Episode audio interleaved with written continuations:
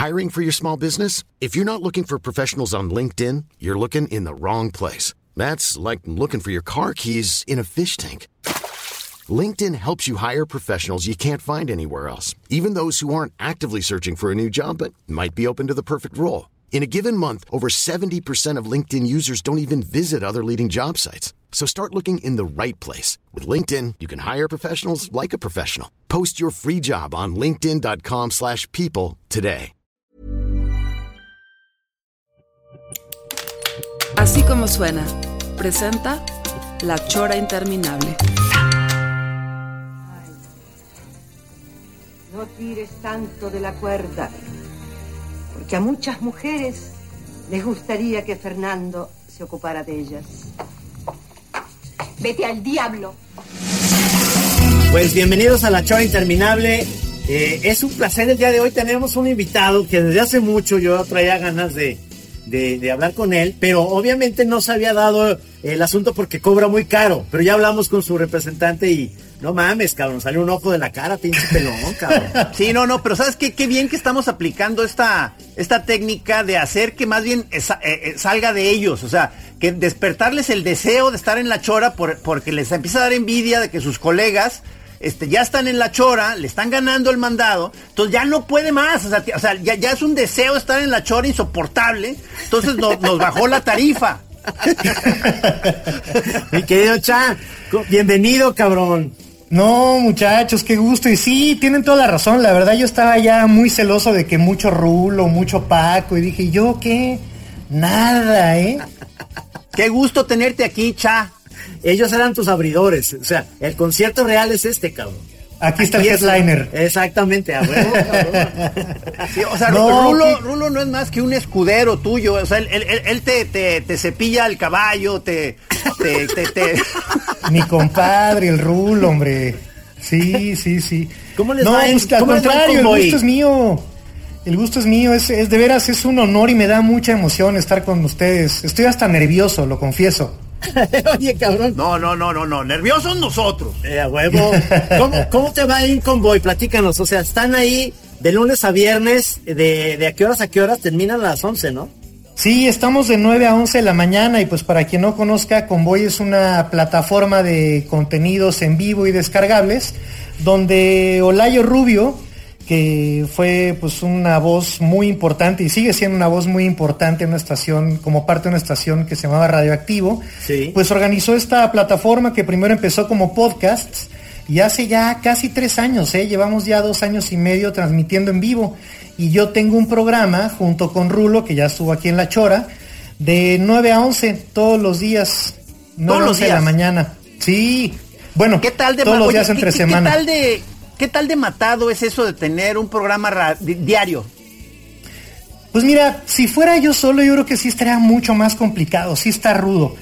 Y la verdad es que pues lo hacemos entre, entre Rulo y yo, no tenemos producción y todo, pero pues la verdad tengo la suerte de estar con un, con un genio de la radio que es Rulo, alguien que tiene una cultura y un conocimiento de muchos temas muy amplio, muy vasto, y que además sabe qué hacer con esto, ¿no? No es nomás una persona que sepa cosas, sino que todo Oye, este espero que Rulo lo esté oyendo relaciona, esto, lo lo- le vas a sacar la- las lágrimas. O sea, que qué bonito No, te de tu compañero. Es muy difícil sacarle una lágrima a Rulo. Rulo es, es Pedro Picapiedra. Él, él nunca llora.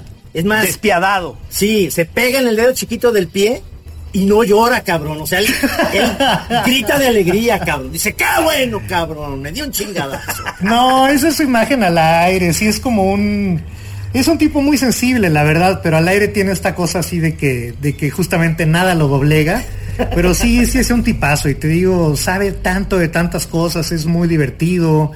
Este, y es muy buen amigo, pues nos conocemos desde hace casi 30 años, Rulo y yo. Sí. ¿Cómo estuvo? ¿Por qué? Pues, haz de cuenta, aquí había una discoteca en la Ciudad de México que se llamaba El Mecano. Ajá. Entonces a mí no me estaban dejando entrar porque pues hace veintitantos años si llevabas tenis a algún lugar o si llevabas incluso gorra, no te dejaban pasar y este supuestamente era un lugar alternativo aquí en la zona rosa en la Ciudad de México. Y este, pues yo traía una gorrita y no me dejaban entrar, que con la gorra no podía pasar y yo necio que no me la la iba a quitar, ni madres no me la voy a quitar, ya sabes. Y en eso llega Rulo y me dice, ay, tú eres el de fobia, ¿verdad? Le digo, sí. Ah, yo escribo en la Eres. Le digo, ¿y qué haces ahí? Escribo los horóscopos. Porque en aquella época escribía los horóscopos, pero ya empecé a escribir de música. Y ya sabe, Rulo siendo Rulo, lo primero que me dice, a mí no me gusta fobia, ¿eh? Entonces, digo, Qué buena pues, línea de entrada para conocerte. Se vale, se vale. Y pues ya ahí como que estuvimos un rato en la puerta en lo que nos dejaban entrar. Y seguimos cotorreando adentro y nosotros justamente estábamos a punto de sacar un disco que se llamó Mundo Feliz. Y le dije, bueno, a lo mejor este primero no te gustó, pero espérate a que escuches este que viene. Ya después te digo que cambiamos teléfonos y te dije, oye, pues ya tengo el disco nuevo, quiero que lo oigas, a ver qué te parece. Y ya de ahí como que ese ya le gustó mucho. Pero desde ahí nos hicimos cuates porque pues tenemos muchas cosas en común, a los dos nos encanta la música, la cultura pop, el humor negro. Bueno, y, de alguna manera pues ya pues, los dos son rockstars, cabrón, son influencers.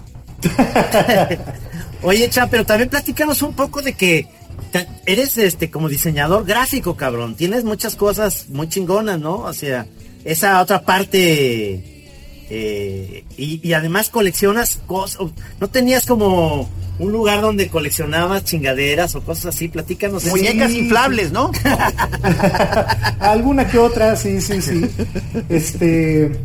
Pues sí, lo que pasa es que mis papás, eh, los dos trabajaban todo el día, los dos eran dentistas. Ah, como mi pues, papá. ¿A poco? Sí, sí, sí, sí. ¿De veras? Sí, mi, mi jefe, aquí en Guadalajara había dos laboratorios dentales era el de, el de, Acosta y el de Camacho. El de Camacho es mi papá. Y entonces mi hermano es dentista y, mi jefe siempre quiso que yo fuera dentista, cabrón. No sé si a ah, ti pues tus jefes te, te dijeron que, te dedicaras a ese pedo, cabrón. Sí, claro, claro.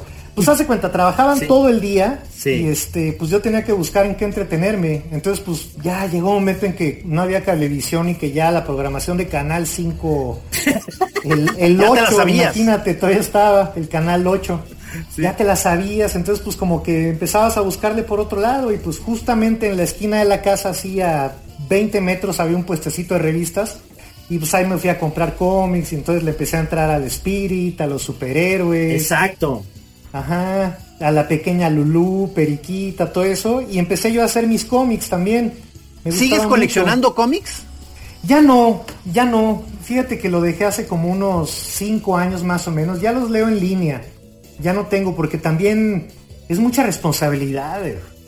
Por eso no tengo hijos, porque tengo que cuidar cómics. Cuidar, cuidar cómics. sí, sí, pues, Por ejemplo, eh, por ejemplo, esa colección que tenías, este, ¿dónde está? ¿Hay manera de hacernos de esa colección? Sí, ahí la tengo, ahí la tengo, pero pues fíjate, ahorita por ejemplo que ha estado lloviendo tanto, pues tienes que estar cuidando la humedad y todo. Claro. No les quiero poner bolsa de plástico a todos, pues por esta cuestión también de que pues el plástico lo tengo medio vetado ahorita y sí son muchos, tengo un chorro, pues imagínate, desde hace pues 40, 45 años que llevaba coleccionando cómics, tengo cajas y cajas y cajas de cómics. O sea, pero, pero, o sea, tienes, digamos, el formato revista y además supongo que también tienes novelas gráficas, ¿no? O sea, libros. Sí, sí, sí, claro. Claro, ah, ahorita he entrado más a la novela gráfica porque ya no tengo el cómic individual. Pero antes sí, cuando salían novelas gráficas decía, ay, eso es para amateurs. Yo tengo el cómic de donde se coleccionó esa novela gráfica, ¿sabes? Por, cierto, le decía yo aquí, ¿tú tienes entonces la colección de los de Umbrella Academy? Umbrella Academy tengo algunos porque fue cuando ya empecé como a dejar un poco el cómic físico. Pero, ¿verdad que lo hace este güey? O sea, lo escribía este rockero de... de... My Chemical Romance. sí, sí. ¿Sabías ah. eso? ¿Sabías eso, pelón?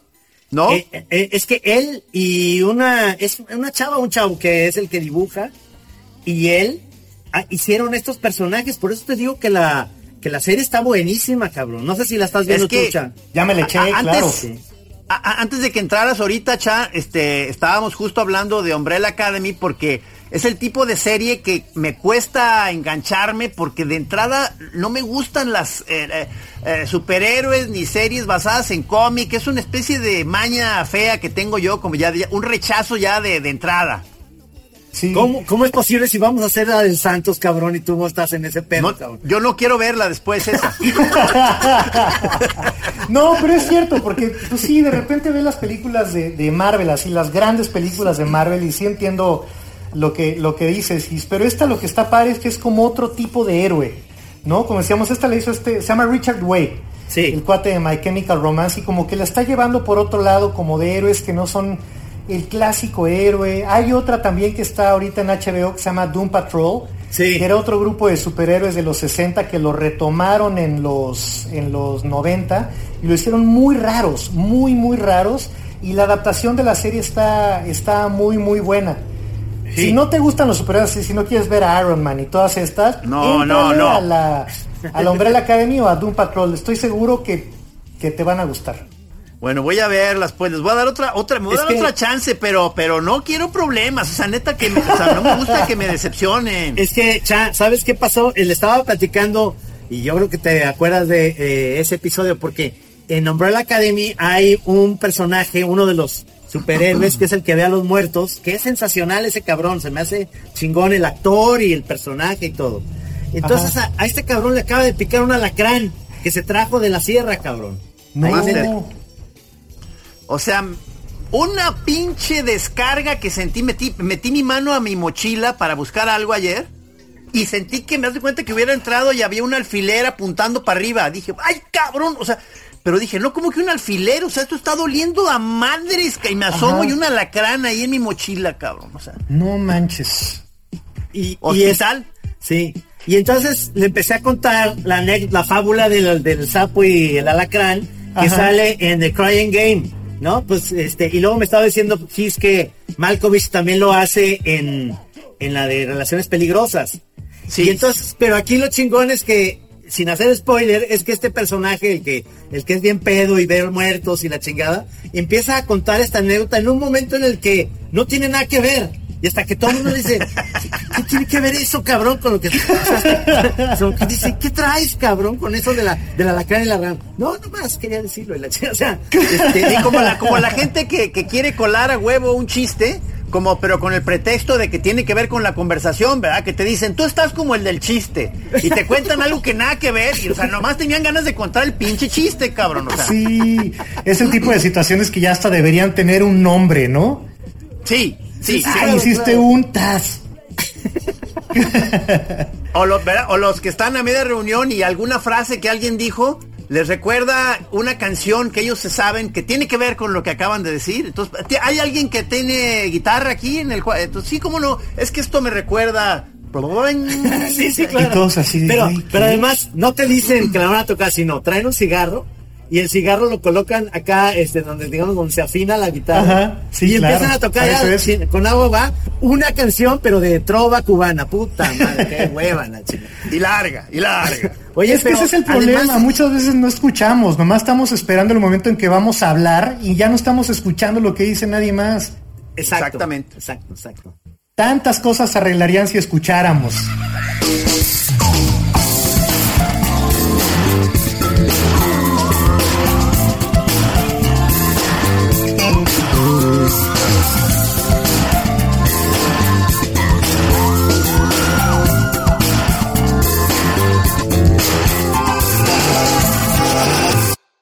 O sea, ¿tú- a ti ¿te ha tocado tener que sacar la guitarra en una reunión, cha, y, y de que interpretar una de fobia? Sí, pero ¿sabes qué pasa? Que nunca me clavé en la lira, me quedé en el bajo. Ya, si apenas pulo con cuatro cuerdas, ya imagínate seis, ya está cañón. Y la, Pero y la he agarrado, la no, no, no, la neta, la guitarra no me llama la atención nada. Me llama más la atención, por ejemplo, la batería. Ah, Aunque Es que mi papá me decía, tenía que, me decía mi papá cuando yo empezaba a tocar, que le dije, ay, pa, quiero una batería. Me decía, no, algo con que te puedas acompañar en las fiestas, para que te ligues chavas. Cómprate una guitarra. Y ahí tenemos una Claro. guitarra en la casa y me la empecé a tocar y no, no me gustó, luego tomé clases y luego descubrí el bajo y me encantó y ya me clavé en el bajo y los dos instrumentos que más o menos sé tocar son el bajo y la batería. Guitarra no, Oye, fíjate. o sea, pero to- a, a la hora que estás comentando esta cosa de que no te llama para nada la, la- la guitarra, sentí como hasta una especie de, de rechazo a los guitarristas. ¿eh? O sea, hay este tipo de rivalidad. ¿Tú odias a los guitarristas? No, no, no. No, al contrario, porque por lo mismo de que no. Neta no me llama la atención. O sea, empiezo a tocar la guitarra y, y me da flojera y volto a ver al bajo. Digo, ah, no, ya, mejor me voy al bajo. O sea, como que. sí me gusta mucho mi instrumento y la guitarra no me llama la atención, así como no me llama la atención los teclados tampoco. Y fíjate que es un gran error porque pues ahí estás aprendiendo los acordes y viendo un chorro de cosas, pero a mí de veras me gusta mucho, mucho tocar el bajo. Pero lo que está padre y es algo que he hecho en toda mi vida y en todas las cosas que he hecho hasta ahorita, siempre trabajar en equipo. Para mí eso es bien importante. Sí. Es de chido, hecho, ¿verdad? yo cuando hacía cómics y, y luego empecé a leer al Santos, me recordaba mucho lo que hacíamos un amigo y yo, que yo empezaba la historia y mi amigo me decía, ah, está cagadísimo, está poca madre, pues date. Y él la llevaba por otro lado completamente y luego me la volvía a pasar y luego yo la hacía ahí. Tenemos ya hasta estilos parecidos para dibujar y de contar las historias. Para mí es un poco Ah. lo mismo con la música y la radio y el diseño y todo eso. O sea, como que vas armándolo entre varios. No, no es de, ah, yo escribo y tú dibujas, sino que los dos dibujamos, escribimos, yo toco el bajo y tú tocas la guitarra. y Para mí así es, ¿eh? Para mí así Bien, maestro, ya me cayó bien el chat, Trino. es. Hasta ahorita. Aunque sea bajista, yo odio a los bajistas. Por... No, Somos los más alivianados de la banda, acéptalo. Bueno, ahí te Es va. gente, es- o sea, el bajista se me hace muy buena vibra porque es que o sea, son, son muy sencillos. Ellos de entrada no, no son los más lucidores. No es el que quiera andar allí en la orilla del escenario echándose un requito acá. No, no, no. El bajista está, es un señor modesto que está ahí atrás so- y todo se sostiene en él, ¿sí o no? Sí, Oye, entre el bajo y la batería, Y la claro. batería. Oye, Chava, pero sabes que así conocí yo a Gis. Él tocaba la batería y yo, yo tocaba el bajo. Y ¿A yo poco? era, yo era el abridor del grupo que tocaba él. Él era, o sea, un rockstar, se llamaba Plasmodia. hombre. Su Plasmodia, no. Plasmodia era el, el- el grupo que todo el mundo quería oír en Guadalajara. Y nosotros que venían, ellos eran del American School, nosotros de los jesuitas del Instituto de Ciencias, tocábamos rolas más chidas porque tocábamos a los Ramones, a- o sea, aprendíamos a una punk y luego entraban estos de hueva porque eran, era Pink Floyd, cabrón. Entonces estás al pinche pelón con Time, este, haciendo todo el rollo. Era muy buen bataco, eh, aunque él diga que no, pero era bueno. No, no, no, no, no, o sea, no, o sea, en esos momentos, a la hora que nos daban este oportunidad de tocar en algún lado, sí, pues como dice Trino, o sea, sentíamos que ya estábamos triunfando en el rock, pero luego ya al, al ratito nos dimos cuenta de que no, de, de que ni siquiera, o sea, no éramos rockers, o sea, ya que empezamos a ver a los grupos de adeveras, dijimos, ah, no, no, no, qué bueno que, qué bueno que renuncié, cabrón. ¿Quién sabe qué hubiera pasado, eh? ¿Quién sabe qué hubiera pasado? Pero fíjate, lo chistoso, ahí tenemos mucho que ver esta onda que tú dices, toca la bataca y, y- el bajo, y este cabrón somos como el ritmo de, de la banda. Es decir, cuando una banda suena bien, el bajo no se nota, pero es porque está sonando chingón el bajo, ¿me entiendes? O sea, es, es casi, casi el que está llevando todo el desmadre, y la bataca, por supuesto. Entonces, de alguna manera yo, yo siento que eso nos unió a este cabrón y a mí. Y ahorita que lo platicas de que tenías este cuate con el que dibujabas, es que ese, ese es lo que yo creo, que a veces uno lleva el bajo y la batería, es el ritmo en la- hasta en la misma onda de hacer monos, cabrón. Te vas por un lado y te vas por otro, pero siempre estás llevando el mismo ritmo. Es muy difícil que encontrar a alguien con el que puedas hacer una tira cómica y que no te siga el ritmo, cabrón. Entonces no se vuelve sabroso la tira, ¿no? Ajá, sí, que te sorprenda. A mí me pasaba con mi cuate. Tomás Maciel, de hecho está desaparecido. Lo he estado tratando de contactar desde hace años y nadie sabe dónde está. Si alguien lo conoce, Tomás Maciel Vincent, por favor avísenme. Tomás Maciel, escucha. Ajá. Por favor. Entonces, este, pues de repente él empezaba algo y decía, puta, es que cómo se le ocurre, ¿no? Entonces yo sentía que tenía que mejorarlo. Ajá. Y, y creo que lo lograba, entonces eso era bien padre. Y me pasa lo mismo, tío, con, con los grupos, ¿no? Que de repente alguien tiene una idea y la quieres mejorar. Y el chiste es que tus cuates, como dices, Trino, o sea, tengas esta comunicación, porque no la encuentras con todo mundo. No, No, no. la encuentras con todo mundo, así, gente que te sorprenda, que admires, que quieras también, que no haya esta cuestión de celos. Ustedes, por ejemplo, me sorprende mucho que llevan tantos años como cuates y haciendo tiras y etcétera, etcétera. Eso es bien chido. Tomamos aviones diferentes y no nunca nos hablamos. Normalmente aquí Camerinos nos- separados. Sí, sí. En realidad nos odiamos. Sí, pero yo sí le vi madera, vi, vi a Trino, dije, no, pues este chavo sí sabe, sabe llevar el, el- el bajo bien, le voy a dar chance pues de que se acerque. O sea, el primer acercamiento fue de que querían hacer una banda juntos. No, no, No, fíjate, eh, no, este, nos unió la, eso de la música, pero luego me enteré que este cabrón hacía monos y obviamente lo admiraba porque este cabrón ya publicaba, desde, es más chavito que yo. Es más, yo en dos días voy a cumplir 59 años. Este no cabrón, manches, no se te eh, nota nada. Este cabrón va a cumplir eh, 57, ¿no? Sí. Tú. Y En septiembre. En septiembre. Yo ahora el 20 de agosto cumplo 59. O sea, es más, hoy es mi cumpleaños porque es el día de la chora. Hoy. ¡Felicidades! 59 años. Pero lo que, mira, estás en mi cumpleaños, pinche chaque. Eso, ahí está, ni Rulo ni Paco, cabrón. No, no, todavía no, Trino. No, porque, porque sigue todavía el programa de Emiliano Monje, cabrón. Tienes razón, cabrón, no es cierto, no estás. Sí, es bueno, cierto. la semana pasada. Bueno, sí, la semana Monge está bien, pasada, está fíjate, que esto de chingadera. Pero a lo que voy, mi querido Cha, es que este, eh, en la música nos unió, pero luego este cabrón publicaba en la garrapata y ya publicaba en el uno más uno. Entonces, en el ITESO, otra vez nos volvimos a ver, pero ya en la onda de hacer una revista con monos. Y ya lo conocía este cabrón, que por cierto me caía re mal, pero luego ahí ya me cayó bien. Oh, que la chingada. Y, y luego, y luego empezamos a hacer eh, con Falcón, que era nuestro maestro, los tres, cabrón. Eso fue muy loco porque Fal- en realidad el Santos empezó a tres manos. Falcón era el otro. Hizo, hizo dos historietas al principio, Falcón, pero después él se desmarcó porque él es más político, cabrón. Entonces, no, nosotros este, como que agarramos la onda desde el principio. Oye, pero Sí. ¿sabes qué? O sea, ahorita que estamos haciendo el símil entre música y cómics, Sí. o sea, y ciertamente como, como tú eras bajo y yo batería, que es lo, como la base rítmica de, de, de, de un, de una música, de una canción, o sea, deberíamos a- hacer este intento de colaborar en cómic con alguien y tú y yo le hacemos como la base, o sea, con, eh, eh, hablando en términos de monos, invitar a un solista que se Sí. aviente ahí como un, un, monero que sea como la el estrella de la sesión. Estaría chingón, cabrón. Está chingón.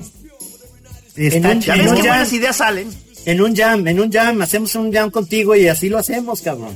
Órale, va, va, va. Sí. Ah, buenísimo. Es que sí está bien chido. Miren, les quiero enseñar algo, esperen. A ver, Miren lo que tengo aquí. ahí dice. A ver, a ver, a ver. No se ve. Ah, una Dice- tetona dice. Para el chat de la tetona. Este Ah, es enmarcado y todo, ¿eh? cabrón, Está ¿Cuándo chingón, fue eso? Y luego, ahí está otro. Es que una amiga mía, Ah, ese es de Gis. ese es de Gis, pero le puso para el Sha. Con ese. eh, con SHA. SHA. Y mi amiga le dijo, no, no es Cha con C. Es que yo ver, les pero ¿por confieso qué, que soy... es Cha con C? O sea, ¿de dónde viene ese apodo? Ah, esto viene de las canciones de los 80 Ajá. que usaban el cha como una cosa percutiva. ¿Se acuerdan las canciones de Police que eran taran tan taran tan cha? Taran, Sí, tan, sí. o, o la de Falco, perdón que estaba echando una de Falco, taran tan taran tan cha, y que todo el tiempo era cha. Ajá. Con este amigo Tomás, con Marcelo Lara, con Iván Morales, que teníamos una banda, entramos una vez a un concurso y le pusimos cha porque dibujamos estos monos por todos lados que supuestamente eran los que hacían los coros en estas canciones. Claro. Y eran unos monos así con unos ojotes y jorobas y todo. Sí. Sí, sí. Nada más se hacían eso, nada más sabían decir cha, pero lo hacían muy bien. Entonces estaban todos en los discos de Police, estaban en todos los discos de moda en aquella época. Y luego cuando entré a Fobia, porque yo iba con Leonardo en la misma escuela, Ajá. invita a él a Paco a verme tocar porque andaban buscando bajista. Sí. Y no se acordaba Leo cómo me llamaba yo, pero era el del grupo Cha y le dijo, ah, mira, él es, él es Cha. Y de ahí se me quedó. Qué chingón, cabrón. Sí. Y fue, o sea, y los, y los, eh, se, se quedaron así de primera vista contentos con tu estilo, o sea, que dijeron, este era el que estábamos buscando, ¿así fue? Sí, sí, porque Leo ya le había contado a, a Paco de mí. Leo es más chico que yo y hacía- hacíamos un festival musical cada año ahí en la escuela, en la escuela moderna americana, acá en México.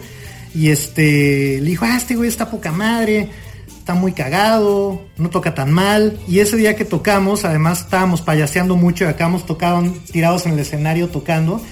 Y acaba el concierto y me dice Paco, ven, ven, ven, ven, ven, préstame tu bajo y me quita el bajo y lo usa como así, como si fuera una espada del, rey Arturo y me dice, eres oficialmente el bajista de Fobia. Y yo, ¡Ah, chingón, chingas a tu madre, chingón. pero pues en aquella época era como este chavo de otra escuela que también tiene su banda, ¿no? O sea, como que, ah, órale, buena onda. Y mira, años después aquí seguimos. ¡Qué maravilla, cabrón! ¿Cómo, Sí. cómo es, ¿Cómo es que luego te, te enrolas? Es decir, que pasa mucho, nos pasó con Falcón que los proyectos, por ejemplo, Gis y Trino eran el Santos y luego con Falcón hacíamos la croqueta. Es decir, y tú tienes a Moderato como otra, otra versión de algo que es diferente a Fobia. ¿Por qué, ¿Por qué surgió ahí o cómo estuvo eso? Pues lo que pasa es que con lo mismo de, es que es chistoso porque luego como que se me ocurren cosas y alguna vez lo platicaba con Sergio Arao también y como que él me iluminó, Ajá. ¿no? Me dijo, no, Micha, pues es que mira, yo de repente tenía ganas de hacer monos y me enseñé a dibujar para hacer monos. Tenía ideas como de canciones y medio me enseñé a tocar la guitarra para hacer estas canciones. Este, tenía esta idea para una película y me enseñé a hacer películas, ¿no? Entonces, Chido. Ahí como que me cayó el 20 y dije, pues sí, claro, ¿no? A lo mejor no soy un músico que se sabe 50 escalas, 100 escalas, 200 escalas y las toca rapidísimo y todo, pero se me ocurren cosas y tengo ganas de hacerlas. Entonces, pues así fue que entré también a hacer el diseño, las portales de fobia y todo eso, pues salieron así de, pues yo la hago, ¿no? Ajá, La, primera eso, la portada que hice yo, ajá, la primera portada que hice yo fue porque la disquera ya no tenía presupuesto para la parte del diseño porque nos lo habíamos gastado en otras cosas. dije, pues yo me la echo. Así como me echaba los flyers de las tocadas, dije, pues se me hizo fácil. Y quedó la del mundo feliz, justamente, la que le enseñé a Rulo. Este, y de ahí me clavé en el diseño. Y lo de moderato, pues es una idea que salió una vez viendo la tele, así la del cantante de bodas, la de Adam Sandler. Sí. Y que sí. justamente se acaba de separar Fobia. Y dices, ay, chale, pues sí extraño tocar y estaría padre tocar otra vez. ¿Por qué no hacemos un grupo de bodas? Pero ¿por qué no hacemos un grupo de bodas de canciones que sí nos gusten? Pero pues también hay que tocar las canciones que la gente quiere escuchar. Entonces, ¿por qué no las hacemos en versión rockera? Ta, ta, ta, y pum, de ahí salió.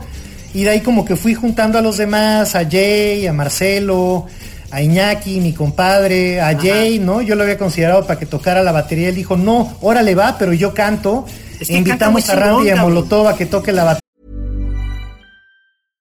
Hiring for your small business? If you're not looking for professionals on LinkedIn, you're looking in the wrong place. That's like looking for your car keys in a fish tank.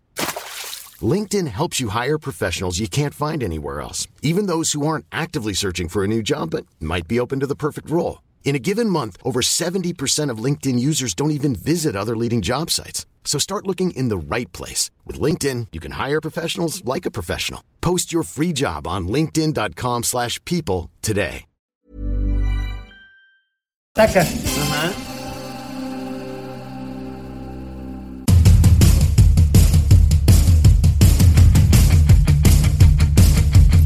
Y así fue, y, y de repente pues también lo que pasa es que hay cosas que no puedes hacer en, en Fobia, o sea, Moderato pues es muy distinto a Fobia, es un grupo de desmadre, de humor, de sátira, de, de homenaje también, de pitorreo, que pues nada de eso venía al caso en Fobia y de repente Ya, también ya. me pasó con lo que ahora se conoce como Gran Sur, es una idea ¿Qué que eso? teníamos desde hace mucho, Ajá.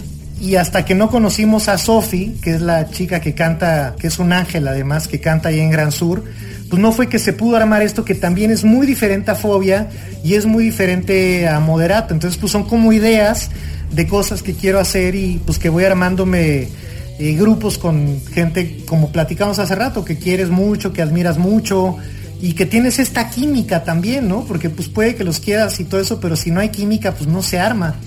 Claro. Claro. Entonces, claro. pues es Ese- como manera de darle salida a todas estas ideas. Y yo me quedé Mira, como, sí, sí. yo me quedé como Gis, no, no sé quién es Gran Sur, pero ahorita Rudy en el programa nos pones un cachito de Gran Sur, ¿no?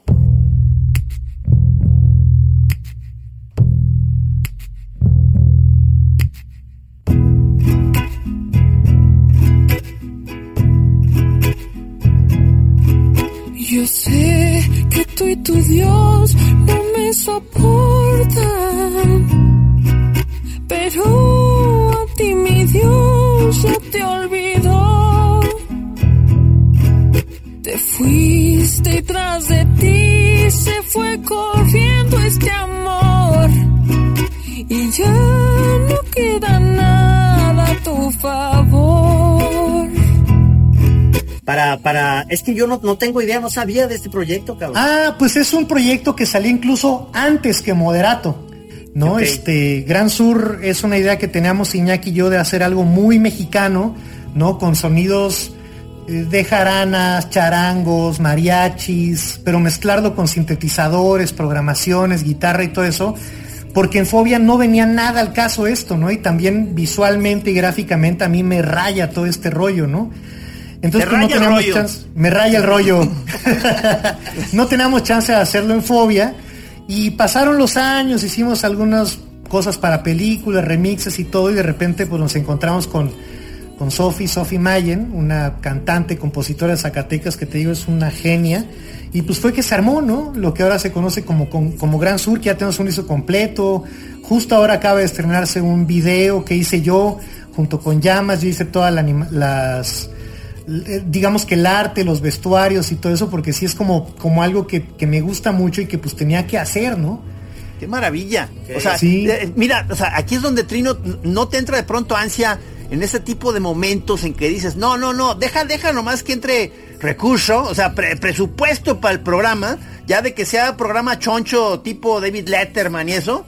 Entonces, ya, eh, o sea, el chat vendría con sus tres proyectos musicales, cada uno tras bambalinas en el estudio, y va a ir saliendo de uno por uno, y ahora, y ahora con fobia, y se avienta una rola, luego sigue cotorreo con el cha, y luego sale Gran Sur, o sea, chingada madre. Sí, sí, sí, claro. Ahí está el Gisitrino Fest ya, ¿eh?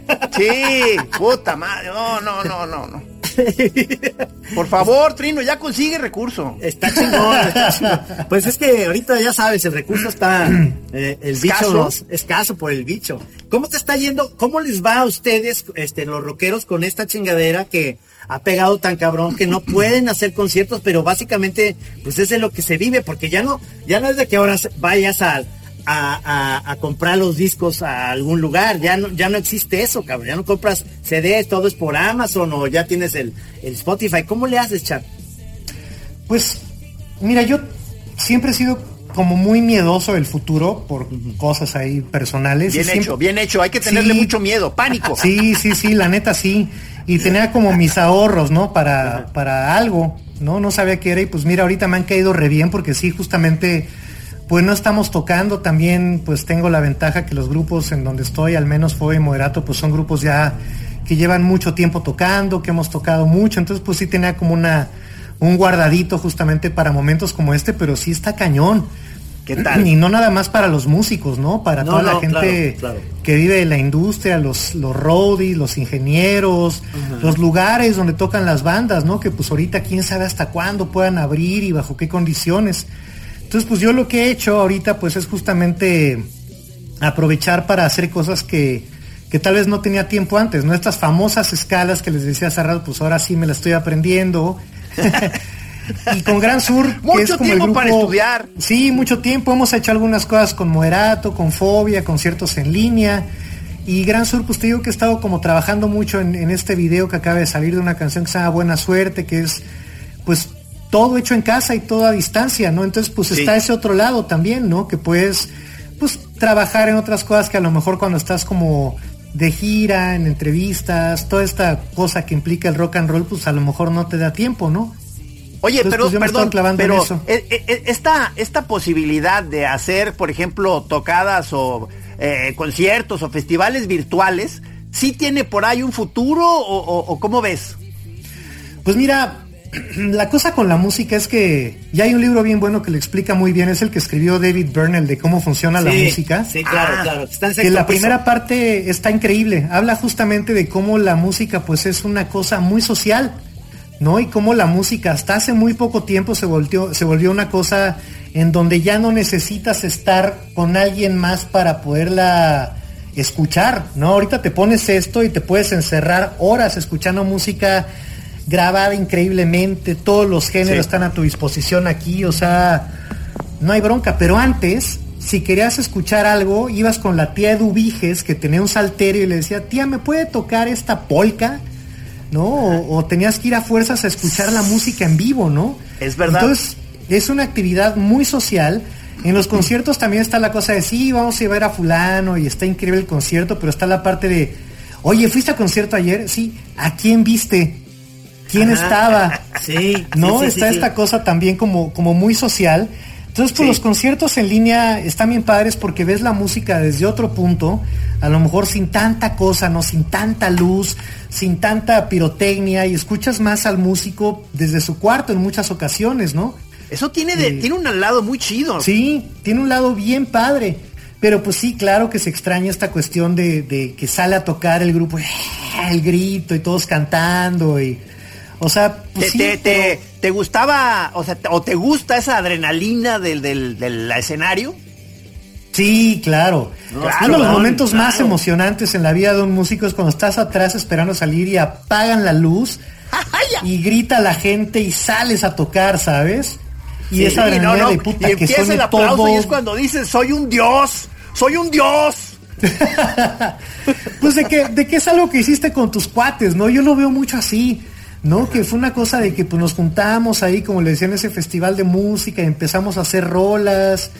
Y fue, fue algo que fuiste armando y que fue como conectando con la gente, ¿no? Y que la gente, Sí, qué chido. pues las rolas de tu banda significan algo para ellos, han sido Claro. importantes en momentos de su vida. Entonces eso, eso es bien chido, ¿no? Claro. Es que, y eso lo platicábamos el otro día también con, con Paco, es que acabas un concierto, imagino que te pasa lo mismo, acabas un concierto y no te puedes ir a sentear así como, bueno, ya me voy a dormir, estoy cansado. Es tanta la energía de la banda que acabas despierto en donde estés, me puedes irte a un after party o te puedes ir a tu casa, pero ya no te puedes dormir porque estás como con la adrenalina todavía muy alta, cabrón, no puedes bajar ese pedo, ¿no? Sí, sí, sí, sí, sí. Sí, se complica. Y más si te equivocas. Así que dices, chale, se me fue la onda". Pero la gente no se da cuenta, cabrón, ¿sabes? Luego Es el bajo.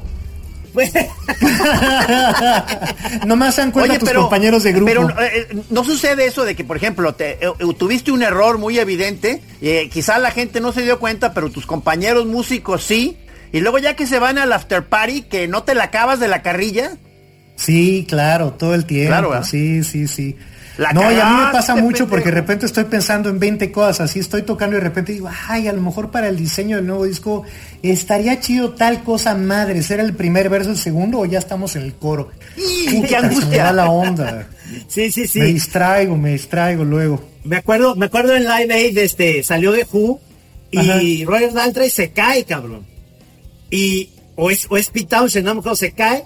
Y entonces, eh, eh, el, el Roger Daltrey, como ve que se cayó sin querer, él también se avienta, ¿me entiendes? O sea, como para decir, esto es coreografiado, pues, te, voy, te voy a echar la Aquí mano. no pasa nada, claro, En vez, claro. en vez de quedarme riendo, si, ah, se cayó la chica. No, también yo me voy a aventar. Entonces, de repente, eso, eso debe pasar y los, lo que tiene chingón los conciertos es que cuando hay un error, esos son los que se te quedan grabados como algo padre, porque, porque pues si te sale todo perfecto, cabrón, toda la vez, yo imagino a King Crimson que ahorita traen no sé cuántos músicos, eh, siempre son perfectos, cabrón, son, son es- espectaculares porque no hay una equivocación, yo imagino a Tony Levin equivocándose, nunca. O a- Sí, por o- ejemplo, o- acá cuando se venden este serigrafías o algo de algún trabajo chido, o sea, todas las que salen impecables, pues claro, qué buena onda, pero la que trae un error se convierte en la joya. Sí, la que está un poquito fuera de registro, ¿no? Sí, Exactamente. sí. Sí, pues sí pasa, pero fíjate, dicen por ejemplo que muchas veces no importa tanto la nota en la que te equivocaste, sino con la que sigues. Porque Eso. te puedes equivocar y dices, madre, ya la cagué, pero ¿qué tal si me conecto con esta y ya hasta puede ser una equivocación? Que dices, no, órale, genio, ¿no? Salió una nueva rola, cabrón. Ajá, es- eso es- no fue una equivocación, es fusión. Es un poco de Bien, jazz. bien, bien. A huevo. Sí, sí, y sí pasa mucho que te equivocas y pues sí, no te acabas la carrilla y todo. A mí me ha tocado ver, por ejemplo, equivocarse a gente que no te lo hubieras imaginado jamás. A McCartney, una vez que vino aquí a tocar al DF, que andaban Sí. fuera de práctica, algo así, se equivocan y nomás se voltean a ver y se, y se mueren de la risa. Radiohead también me pasó y la reacción fue diferente. Ahí Tom York voltea a ver, creo que a... Ay, no me acuerdo si fue Johnny Gringo o quién, así con una cara de... Puta, y el otro se ve que así nomás se volteó así de chinga, chale, me Ah, mal, tocar o sea, ahí sí fue el después". mal plan. Sí, depende de la banda, ¿no? Claro, claro. Y el otro estaba leyendo una cosa que decía Brian Eno también, que pues es parte de la música, ¿no? Que ahorita que la grabas en cinta, pues ya hay, hay una mini equivocación aquí, agarra este cachito de acá que está perfecto y ponlo acá y ya suena súper bien. Y que se ha perdido como esta parte humana de la música, que esos atrasos, esos adelantos, esos, esos golpes mal dados, pues es lo que hacen que suene humano, ¿no? Por No, bueno, el, el- mismo Brian Eno tiene esa en su oráculo, ¿te acuerdas el de las Ajá. estrategias oblicuas? Una Sí. que ya lo hemos mencionado aquí en La Chora, que es una de tantas, como este tarot para desbloqueo creativo, y hay una Sí. baraja que se llama Honra a tu error como una intención oculta. Ándale. No, de veras, Trino. Qué Y lo dice San. Brian Eno. Sí, bueno. Me platicaba Julio Patán que cuando Brian Lino vino a México a dar un, una plática, se retrasaron con porque no estaba bien el audio. Y, este cabrón pues inglés y la chingada que salió y estaba en la fila pues de la gente salió a, a cada uno darle con la mano o sea decirle perdón va a empezar en 20 minutos más a decir perdón perdón perdón a todos cabrón Un caballero, Por- señor. sí, un sí, caballero. sí. a decir discúlpenos pero pues hay un error técnico y en vez de encabronarse con los técnicos así, estilo Luis Miguel de que no me estoy oyendo y se emputa y la chingada no el güey el güey como que dice sí va a- sí va a empezar pero de entrada una disculpa chingón güey o Cha, sea, así hazle, cha. O sea, cuando tengas ahí un error, en ese momento te bajas de la escena y con los de la primera todos. fila te empiezas a disculpar, cabrón. O sea, mínimo. A los que están enfrente del ampli de abajo, ¿no? Que son los que sí lo oyeron. Perdón, perdón, muchachos, me distraje, perdón, pero, pero fue una muy buena idea. ¿eh? Van a ver.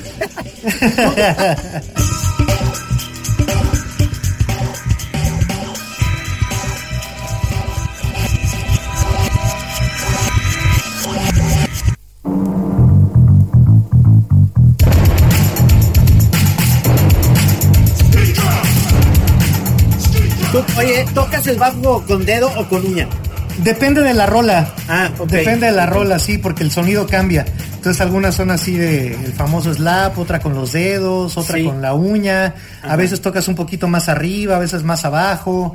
Sí, depende de la canción, sobre todo en el estudio. En vivo me voy con un solo bajo y este... es muy cabrón tocar el bajo y cantar no o sea Sting y Paul McCartney no A mí se me hace muy difícil, la verdad. Creo que sí es más complicado que la guitarra, porque la guitarra de alguna manera, si no estás haciendo como una figurita muy complicada, no hay bronca, pero te estás como acompañando. En cambio el bajo sí tiene que estar como muy amarrado, sí es... es Oye, cañón. pero a ver, pero, eh, ahorita no ubico, pero eh, ¿eres tú del estilo de que sí eh, echas mucho movimiento mientras tocas ahí en escena? O sea, pues es que me dices que te tirabas de chavo ahí, este. Sí, sí, a veces, depende, depende, sí, sí. No, hay veces que no puedo quedar quieto. En moderato sí es estar brincando por todos lados, echando Ah, desmadre. claro, claro, claro. Con ahí, fobia ahí es- cubres esa parte. Ajá, con fobia y con gran sur es más complicado lo que estoy tocando, entonces sí tengo que estar como más este más clavado y más más atento. Ya, Sí, ya, porque, ya, ya, porque ya, La, ya. la fama de los bajistas en general eh, es este Bill Wyman de los Rolling Stones. o- Son como tipos muy concentrados en no están no están al frente nunca, están nada más cumpliendo su rollo, ¿no? Tony Levin con Peter Gabriel, pues digo, ah, tiene una cosa espectacular primero su, su su estética física es como un extraterrestre, Sí. pero además se pone como unas batacas en los Las dedos. uñas cabrón. estas, Ah, sí, claro. cierto. Sí, sí. Digo, Para tocar el perdón. stick. eh, eh, pregunta obligada, ¿cuáles son tus héroes bajistas? Sí, a eso iba yo. Ah, pues mira, cuando yo empezaba a tocar, eh, me gustaba mucho unas bandas, me gustaba mucho YouTube, el YouTube temprano me gustaba mucho, Queen me gusta mucho, Fleetwood Mac me gusta Ah, mucho. o sea, McBee y Deacon, claro. En, Sí, en- sí, sí. Este. mm, La orquesta Luz Eléctrica también me rayaba. Digamos que cuando estaba empezando a tocar eso me gustaba mucho.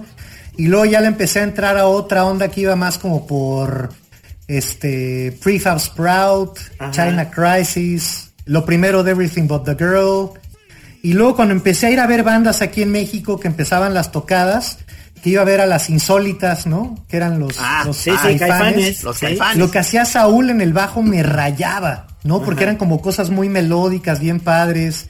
Y eran de las primeras veces que lo escuchaba en vivo, además. Botellita también, Claro, al Vega Gil, que descanse, cabrón. a Vega Gil, que, Sí, que sí. además del show que daban en vivo, tocaban bien padre. No eran a lo mejor los, los King Crimson, pero tenían toda la onda del mundo. Y eso a mí muchas veces vale más. Sí, sí. Eh, y yo creo que por ahí, ¿no? Como que esas son las influencias más tempranas que se me quedaron toda la vida, pero lo que les aprendí, bueno, el mismo McCartney también, Sí, sí, sí. es que el bajo no, no tiene que brillar, pero que cuando lo haga sea como una cosa muy melódica, así que la gente diga, ay, qué padre lo que está haciendo el bajo cuando lo descubres y que sí te haga, te haga bailar y te haga sentir, ¿no? Para mí el bajo No, no, es, pues, es eh, más ¿te eso. acuerdas, Trino? Para nosotros es ya hasta una frase recurrente de que estás en una reunión poniendo música y de que de pronto alguien detecta el- el- el- lo que está haciendo el bajo, entonces, ey, ey, ey, clávate en el bajo, cabrón, o sea, este, date otro gallo y clávate en el bajo, bro. Sí, claro, claro, a huevo, es bien chido. A huevo, es que eso, eso es- eh, te da una sensación cuando empiezas a... Yo soy muy clavado de sí oír eh, ciertas cosas que yo les, yo discutía mucho de que Police me gustaba mucho porque obviamente Sting toca el bajo y la chingada y la bataca Stuart Copeland se me hace muy buena, pero yo decía que el sonido de Police realmente lo hacía Andy Summers, porque esos flangers que usaba en la guitarra le daba todo un nuevo, un nuevo estilo a, a una onda que era punk reggae, pues, pero, pero era, era Andy Summers. Yo digo, si le quitas a ese elemento y luego en, en el bajo, si le quitas a, a, a Peter Gabriel, eh, todo lo que sea Tony Levin, incluso que hizo cosas con Paul Simon, este, ¿no? Es, es que Tony Levin casi, casi era la parte de Steve Gadd, de repente en Steely Dan, era casi su bataca de, de, de Steve Gadd, lo que le daba ese pinche rollo Sí. muy chingón, ¿no? Sí, sí. Sí, totalmente. Pues sí, es que yo creo que es todo, ¿no? O sea, yo por ejemplo, me imagino que hubiera pasado si hubieran tocado juntos Lennon y Richards, ¿no? O Jagger y McCartney. O sea, a fin de cuentas sí, sí creo que es esta cuestión de, de que te encuentras con personas que tienes que hacer estas cosas, lo que hablábamos hace rato de, de- de la química, ¿no? Que ya está chotadísima la palabra, pero pues yo creo que sí, sí existe. No, Sí, yo señor. siento que si se hubieran juntado estas dos duplas a lo mejor no hubiera pasado nada. No habría Beatles ni Rolling Stones y yo creo que no había, no habría habido nada. ¿No? Y así lo mismo con, con todos estos músicos que acaban de mencionar, pues el chiste es este eh, que se juntaron. Pero nunca, tuviste tu, digamos, tu etapa en la que te clavaste en el jazz con estos famosos que tienen esos tololoches enormes. Este, ¿no te diste tu paseo por allá? ¿Sabes qué me pasa? Cuando empezaba a darle y que escuchaba, por ejemplo, a Jaco Pastorius, me encontré una vez un, un VHS, ¿no? De una clínica debajo de Jaco Pastorius. Dije, puta, huevo, ¿no? Y lo empecé a ver y empecé a tratar de tocarle. Era así, eh, voy a tocar como Jaco Pastorius. nunca pude, nunca pude, nunca pude. Y lo mismo me pasaba con cabrón. Rush también. No, o sea, que dices, ah, voy a tocar como Geddy Lee. o sea, saqué nomás la de Tom Sawyer y ya, párale de contar. eh. Pero pues creo que, creo que a fin de cuentas, pues es la historia que vas agarrando como, como músico y como creador, ¿no? Pues vas encontrando tu voz, vas encontrando tu manera de hacer las cosas, vas encontrando con quién hacerlas, ¿no? Los- Lo mismo me pasaba con los cómics, así yo leía a Will Eisner y el Spirit, ¿no? Y quería hacer un cómic así, dibujar como él y pues nada, tampoco, ¿no? Entonces, No, pues como que ya cabrón, más bien sí. vas encontrando tu, tu rollo en la vida. Va- O sea, pues, y, y como dices, y luego vas ampliando tu registro y hasta luego te sales de lo que tú pensabas que iba a ser nada más tu rollo y no nada más haces música, sino te metes al diseño y luego ya empezaste ahorita a, a ser locutor también. O sea, este, ¿qué, qué, qué más, qué más talentos tienes? Oye, ese, ese- ese- Pues es que ahí fue, es que todo ha sido con cuates. La locución también fue con cuates. O sea, yo escuchaba radioactivo cuando estaba. la- Bueno, siempre me gustó mucho el radio. De hecho, me encontré el otro día un cassette de mi hermana y yo haciendo un programa de radio cuando teníamos cinco años, así de. No "Hola". mames. Ajá. Y luego, eh, eh, mi yo de cuando tenía 15 años se encontró ese cassette y seguí. Ajá. O sea, dije, ah, lo voy a seguir. Y, y a mis 15 años decía, hola, ¿qué tal? Están escuchando Radio Javier. Esto es de Queen. Y le ponía la rola de Queen y luego decía, esto fue Queen. y siempre me gustó Ah, mucho. ya venía desde allá. Ajá. Y, y yo entré a Radioactivo la primera vez que truena Fobia. Ajá. Porque eran mis cuates, nos veíamos mucho en un antro que había aquí en la Ciudad de México que se llamaba el Bulldog. Y les decía, ay, un día invítenme a cotorrear, ¿no? Y me empezaron a invitar a un programa que tenían los sábados Ricardo Zamora y Edgar David Aguilera. Ahí estaba ya Rulo, ¿no? Y llegó un momento en que este se, se liberó un lugar y ellos dijeron, ah, pues hay que probar al Chano. Y me hicieron un casting y no pasé. Órale. Porque pues querían que fuera locutor y la voz y presentara y todo, y pues no me daba, y además yo estaba bien nervioso. Y de repente el boy estaba con el director de la estación, con José Álvarez, y me dice, oye, Cha, cuéntanos este tal anécdota que me contaste el otro día. Le digo, ah, sí estuvo cagadísimo, porque da, da, da, y me solté platicando. Y ahí fue cuando me dijeron, ah, claro, es que no es locutor, está bueno como para echar desmadre con las demás. Y ahí entré ya al programa en la mañana en Radioactivo. Ajá. Y desde entonces hasta que acabó la estación y ahora que regresa pues mis cuates de radioactivo en convoy, la mayoría de ellos, pues ahí estamos, ¿no? Es algo que me gusta mucho también y está padre porque pues hablas de música con gente con la que tienes mucho que ver. Le tengo mucho cariño porque radioactivo pues me salvó de ese truene de fobia, ¿no? Que sí el golpe emocional ¿Cuántas, estuvo cuántas veces ha tronado fobia? ¿Cuántas veces? Sí, oye, ¿cuántas veces o qué? Hasta ahorita van dos. Esa primera vez, luego una segunda vez y ahorita ahorita estamos bien, fíjate. Sí nos Ahorita llevamos. estamos bien en lo son que de cabe. esos, son de esos, son de esos matrimonios que eh, de conveniencia, ¿no? De que, pues, digo, ya todo el mundo se conoce muy bien y sabes que para ese punto no vas, pero me imagino que ahí hay, pues son muchos años, cabrón. Y tú ves Sí. todos los, todos los grupos tienen su pedo, cabrón, todos. Todos, todos, no hay uno que no. No hay uno que no.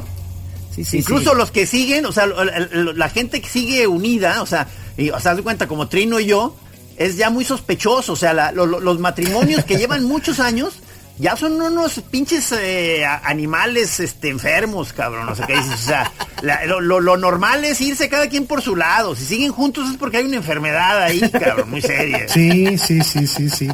No, sí, pues, pues es- es que está cañón. Es, es eso, saber convivir a la distancia, tener cada quien su proyecto y eso está es muy sano, cabrón, porque digo, tú ves a, a- a- yo creo que Bono odia a Diez y Diez odia, o sea, todos se han de odiar, pero eso pasaba en Fleetwood Mac, o sea, Buckingham y Nix pues no se podían ver, pero pues viajaban en aviones diferentes y ¿no? O sea, también ahí No, le metes hasta la fecha, ya ves que lo corrieron otra Lo vez corrieron, lo corrieron, Buckingham claro. porque Stevie Oye, ya pero no, uno- no ¿qué- ¿cómo verías un episodio de la...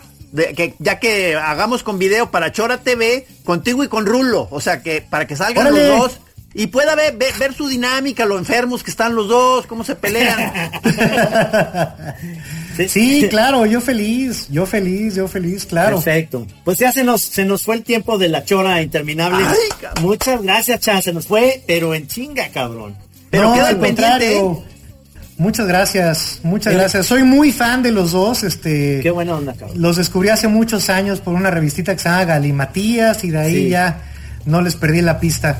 Hasta Y mis autógrafos tengo niño. y todo. Uno más, Y yo uno más. cuando- sí, cuando fueron, cuando fueron este, los, ustedes, los de Fobia, a, allá en Guadalajara teníamos un programa que se llama La Pitaya, y yo me acuerdo Sí. perfecto ahí llegando ustedes a, a- al programa. No, pues cabrón, estamos hablando de hace un chingo, apenas estaban ustedes en ese inicio. Muchas gracias, cabrón. Te No, vamos a tener ahora en Chora TV con, con Rulo, este, para, para hacerlo así como lo podemos hacer ya virtual.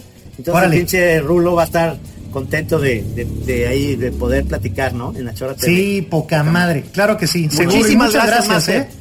Gracias a ustedes, de veras es un es un honor y un gustazo estar con Gracias, ustedes. mi Muchas querido gracias. Ru- Rudy en los controles, Rudy en la producción.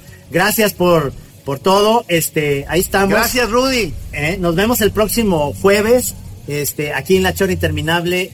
Eh, un millonón, mi querido pelón. Y, y por último, un saludo al alacrán que me picó. Chingas a tu puta madre, hijo de la verga, cabrón. O sea, me- ve cómo me dejó el dedo, güey. No mames. Nos vemos. Adiós, amigos. Gracias. Le voy a pagar aquí. Aquí en Así como suena, La Chora Interminable. Es una producción de Radio Universidad de Guadalajara. A huevo, señores. If you thought the only way to get a more defined jawline with natural looking results was through surgery, think again. Juvederm Volux XC is a non surgical injectable gel filler that improves moderate to severe loss of jawline definition and can help you achieve natural looking results with little downtime. Even better, this improved definition lasts up to one year with optimal treatment. No maintenance required. Improve jawline definition for a smooth, sculpted look with Juvederm Volux XC. For important safety information and to find a licensed specialist, visit juvederm.com. That's J U V E D E R M.com. Not for people with severe allergic reactions, allergies to lidocaine, or the proteins used in Juvederm. Common side effects include injection site redness, swelling, pain, tenderness, firmness, lumps, bumps, bruising, discoloration, or itching. There's a risk of unintentional injection into a blood vessel, which can cause vision abnormalities, blindness, stroke, temporary scabs, or scarring. Talk to a licensed specialist to find out if it's right for you.